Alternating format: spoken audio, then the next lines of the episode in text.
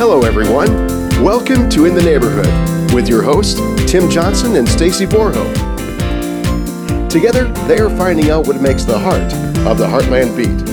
They sit down with people in your community that lead organizations, businesses, and government. You'll learn who they are and what they're involved in and why.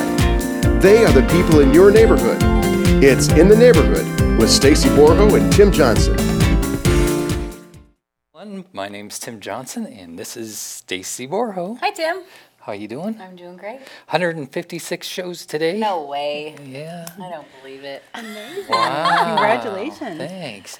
Well, okay, so you can follow us on YouTube, all that stuff. Um, make sure you check out Peoria Life on our webpage, which is peoria.life, uh, no dot .com, or unless you want to put in peorialife.com, we got that too, so you can check us out there. We got it all. Um, yeah, so you're native Peorian. Yes. You grew up here, Born and raised. never left. Well, I did leave for a little bit. For a year and a half, I was Okay. gone. Um, I grew up north in a town called Triumph, Illinois. Hour north of here, hour 15 minutes. Population 188 until Until your family came to town? until yeah well until our The family Johnson left, side. and then it was 180. And when the farmers came into town, there was more, um, you know, farmers in town than there were actually people that lived there. Wow. But if you ever heard of the Curlin, the Curlin, um, the curling rink is there, which is um, they do Olympic style curling With the broom. I did not with know a that. broom. Yeah. That's in Triumph, Illinois. In Triumph, it's the southernmost. Well, at least when I was growing up, it was the southernmost uh, curling rink in our hemisphere. Dang. That People would is a come down fun from fact camp- for the day. Yep. Very And nice. So where I'm leading with this is, um, I grew up in a house that was built in 1898, Wow. and it was a doctor's office. Oh wow. Uh, well, it was a doctor's house. He had built it. It came in on a on a railroad car. They unloaded it and built it right there. they had they had building kits back then. Like from you could order it on Sears and yeah, things like that. and that's it- Really? It, was Oh, a, yeah, either it a was Sears or a. J.C. Oh Penney. I goodness. think this one was a J.C. Penney that they just ordered. A house. Yep. and, and you could get them a little more embellished and have like an extra room on it or sunroom or And and the uh, porch. the um, studs. Usually the studs are you you build a floor, you put the studs up, you build another floor. What they would do then was they would take the studs and it would go from um, the bottom all the way up to the top. One long, you know, 25, 30 foot stud Isn't is that how they would build something? it. That's a tall stud. There, That there's is- that is a there's a, really line I tall was just stud. going to put in there, but I'll, I'll refrain. this is going to be an interesting show today. I'm just telling you. Uh, today we have uh, Molly Cruzen Bishop with us today. Hello. it's nice to be back. I'm so excited. Uh, So tell us who you are, because we start out Okay. with a little bit of history of, of both of us. Absolutely. Um, I'm I'm Molly Cruzen Bishop. I've uh, lived in the Peoria area all my life. I'm 46. I went to school at St. Mark's up on the West Bluff, Spalding down here. And um, I grew up in the house um, that my great grandparents from Ireland built on Barker um, in 1885. And it wasn't a huge house, wasn't one of the more fancier ones on Moss, but it, it was pretty and it had four bedrooms. And I was the youngest of nine children. And Oh my so goodness. I grew up The in. youngest of six, so so we have that in common. Um, so I, I grew up just having a love for history. Um, my dad served in World War II. My parents were 43 when they had me. So some of, some of the things that my parents were into, my parents turned 50 my first grade year, in, you know, in first grade, and so I kind of always grew up liking older things in history, and they both were into history and community and things like that. And I used to deliver the West Bluff Word. It was called back in the day. Now I think it's called the Community Word. But my mom was on the um, Moss Avenue Association, you know, all that, and uh, very active in it. And I would deliver it when I, you know, second, third grade, up and down all the side streets on Barker, Cooper, Moss Avenue, and um, I just, I, I loved it. It was, it was just a fun childhood. I, I, I took swim lessons where Beth Je- City Councilwoman Beth Jensen works in the backyard, and um, it was just a dream. I mean, it, it was fun. You know, I, I, didn't live in the in the big mansions, but I was playing in the backyard and and running through the houses, and had fr- friends who did, and it was just fun. And so I've carried that the love of that um, into myself now, um, which I try to do a lot of things. I write about history, and I manage a historic building, which is one of the reasons I'm here. You know, I, I, was, as you were talking, I'm going, okay, I don't know where I got my love for history, especially Peoria history. Um, I was doing a website for Warren Dans, the lawyer. Oh, okay, yeah. And um, found out that he he owns or took over uh, Abraham Lincoln's law practice out of Danville. And in finding, finding that and researching it, um, you know, Hiram Walker was, or no, I'm, I'm sorry, Hiram Beckwith was uh, Lincoln's uh, business partner. Okay. And when Lincoln became president, his business partner became his bodyguard. Isn't that? And uh, I I'm starting to find all this stuff out. And I'm driving in between Washington and Metamora, and there's this little plaque, and I'm, I drive by it all the time. I'm like, what is that plaque? And so once I stop, and it talks about how Abraham Lincoln to go to went and sur- surveyed all most all the properties in that area. Isn't that amazing? And so it, I started digging in, and I'm just really uh, into well, Peoria Abraham history. Lincoln. You know, when I was growing up, I didn't know all that much, but um, it, it's really fascinating. Um, we were the whiskey capital of the world. Yeah. I mean, eh, for about 60, 70 years, you know, from like the Wow. 1850s up until about Prohibition. And, you know, we have, um, I managed the GAR Hall on um, 416 Hamilton Boulevard, and it was built in 1909 in an Art Deco style um, from Captain Joseph Greenhut, who was the wealthiest whiskey baron in the United States. He helped form pretty much a monopoly. we had our own Andrew, Andrew Carnegie right here. He was a huge philanthropist, and he had a, he and his wife had a reputation for being very ki- kind um, and giving people. So so they didn't get you know the the rep, bad rep that some of the other ones did, you know, with unscrupulous business. But he did form a monopoly um, called the Great Western Distillery that put Peoria on the map. Um, and really helped um, fund millions of dollars in taxes for the Union soldiers during the Civil War. Amazing. So that, I mean, no one else can claim that. Over That's over cool. 95% of the war was paid for by Peoria. Whoa. And whiskey taxes. Yes. So, you know, that that's that you know, and I get excited every time I think about it because I'm like, that that's just incredible. And then Captain Greenhut, I call him Captain Greenhut, um, was a captain in the cavalry for the Union. He actually signed up twice. He got wounded briefly after originally signing up, but he was one of the first men to sign up when Lincoln bid the call for the men to preserve the Union, you know, and give your life on the line. And um, he was a very popular captain and fought in several um, major battles. I think Battle of Chattahoochee, I want to say, and that's the only one that's popping up in my head. But um, he, so he was a captain in the cavalry, and he's also the benefactor for the building, um, the GAR Hall. He funded 99% of the of the money, which was I think 23 or 26 thousand dollars in 1909. Which is So- a lot of money back then. And he also commissioned the Triebels to build the Sailors and Soldiers Monument outside of the courthouse. That is absolutely gorgeous. And um, President McKinley came here, and the whole town shut down, and there was a parade with like 5,000 people in downtown Peoria greeting President McKinley. And President McKinley stayed at Captain Greenhut's house because they were friends. So, I mean, we have a lot of touches to fame, Yeah. you know, our Lincoln stuff, the whiskey stuff, but you know, it's just it's just fascinating. And I, every time I think I know a lot, I learn more. So Yeah, it's quite amazing. I was just listening to our first show. Our, if you can go to our website and actually listen to I'll it, to check that out. and uh, we, we talked about um, we have the first um, park district in Illinois, Yes. and I believe it's the first park district uh, east of the Mississippi. yes, um, I is it Oscar Dubuis? I think is don't his recall. name. I want. I don't quote me on that, but I th- I want to say Oscar Dubuis, and he was um, trained with the people who kind of found uh, Central Park in New York.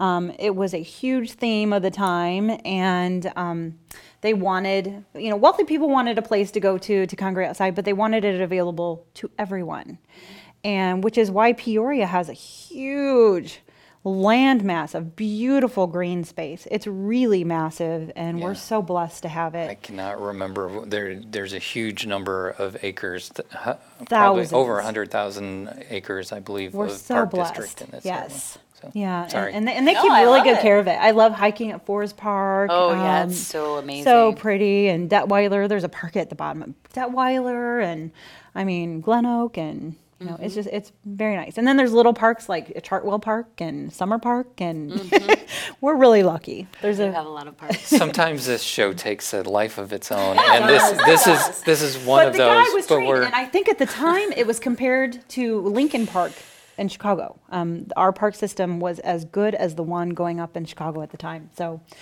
that, that's something to brag about. Yeah. so so what is Gar Hall? Gar Hall, which I'm not supposed to say Gar Hall, I have to say GAR Oh, Hall. I'm sorry. Oh no, it's okay. It's a habit. I, I when I first started, I called it the Cannonball Building. So, you know, everybody knows it. Oh, the building with the cannons and the mm-hmm. cannonball in front. Mm-hmm. That's really stack- unique. stack of- and it's an actual cannon from 1862. It's been filled with cement, so they can't be taken out. That would Of be kind course. Of fun. Yeah, would be. that would be incredible. Fire It would be incredible. Fire. You know, shoot somebody out of the think cannon and make that land in a tent. No. Oh, sorry. so so you know it, it just has all these different elements we also have a Triebel statue inside of major general john logan who is from illinois and was one of the most popular major generals of the union army you know union um, the north and it's a really cool building and it was originally used for living peoria union soldiers and we actually have a photo of about there's about 80 to 100 of them taken taken in 1906 up on our wall. And many of them still would have been alive you know i'm thinking in, in 1909 when the building was built and they would have had functions there. And then there was also the the grand army ladies um, the ladies of the grand army um, had functions there too. So they did teas they did all kinds of social events there on a regular basis. And they even i think there was even one or two civil war soldier funerals there which I'm like, wow, that's that's really interesting. And then it, it's had different uh, uses throughout the year. And then around 1971, it had been empty. I think about 10 years, five to 10 years, and you know the city uh, they're like, you got to figure out what to do with it, or it's we're going to turn it to a parking lot um, because the city cannot afford, and no city should have to maintain every single property um, as much as we would like them to. It, it's just not. It's just not reasonable. Um, we would love it if they could. But anyway, so Central Illinois Landmarks Foundation was founded um, initially with architect uh, Les Kenyon, his wife Theogene Kenyon, and a, a other group of people that formed Central Illinois Landmarks Foundation that uh, saved it from being turned into a parking lot. Yay. And so they had this building, and they're like, okay, we gotta it needs a new roof. We have to tuck point. We have to get a modern cooling system. And they they were really successful in doing all that. They raised funds, and um, and they were originally going to use it for a military museum. And then decided to turn it into a rental. We've had like I think the Peoria Symphony has rented before. The Peoria Ballet used to uh, practice there, um, and for the past several years, it's been used as a rental facility Okay. and events. And so I'm the rental manager and kind of event planner. So we have all different kinds. we have everything from baptism, you know, wedding. Actually, people get married at the hall and do the reception there quite frequently. We have um, a Halloween ball, private rental Halloween ball coming up, um, and it's just really cool. This is a really cool buil- building. It's in pretty good shape. We, we do we do need some tuck pointing and things like that. So I'm sure there'll be some kind of capital campaign. Oh, but recently we just had something really interesting um, come to the hall. Have you ever heard of the Peoria Opera House? Okay, well, there was a building that was quite beautiful on Hamilton, a little further down, called the Peoria Opera House, and people from around the world came actors, singers, you know, speakers of all kinds. And it was the place. It was the it place to be in Peoria. Um, and in 1909, it had a fire in December, December of 1909, and burned burned completely. And the one thing that, as far as I was told, that was saved was a box piano, grand piano. Wow. A fireman pulled it out, took it home, thinking, we'll, you know, fix it up. And I'm sure it had like dust and dirt and charcoal or whatever. And somehow it ended up in his family on the East Coast Wow. a couple years later because they never rebuilt the Peoria Opera House. Okay. So, and it was over on the East Coast for over 100 years. And then uh, I think last year, the executive director of the Historical Society gets a connection with a family saying, hey, we'll do the shipping if you guys want it. if you want it back. So right now, we have the one thing that survived the Peoria Opera House in the lower level of the GAR Hall. And next year, we're going to do some kind of, um, you know, fun event since it's it's an odd number. It's 110. So it's 110 years of the fire, 110 years that the GAR Hall has existed. But we're going to make a party about it. So Sure. and give some, you know, give some history on that. And so it's just neat to, you know, just reach out and touch something that um, um, it was just a a cool part of our past. So we have about four minutes left. Okay. you have a lot of events that are coming up. We just you just did the Whiskey Baron run. We did. We have the third annual Whiskey Baron Run. All the money goes to the nonprofit CILF and the upkeep of the building. And um, it was a little bit different this year because um, the city changed the rules on the funding um, Okay. f- for the parking, which they I understand they had to do.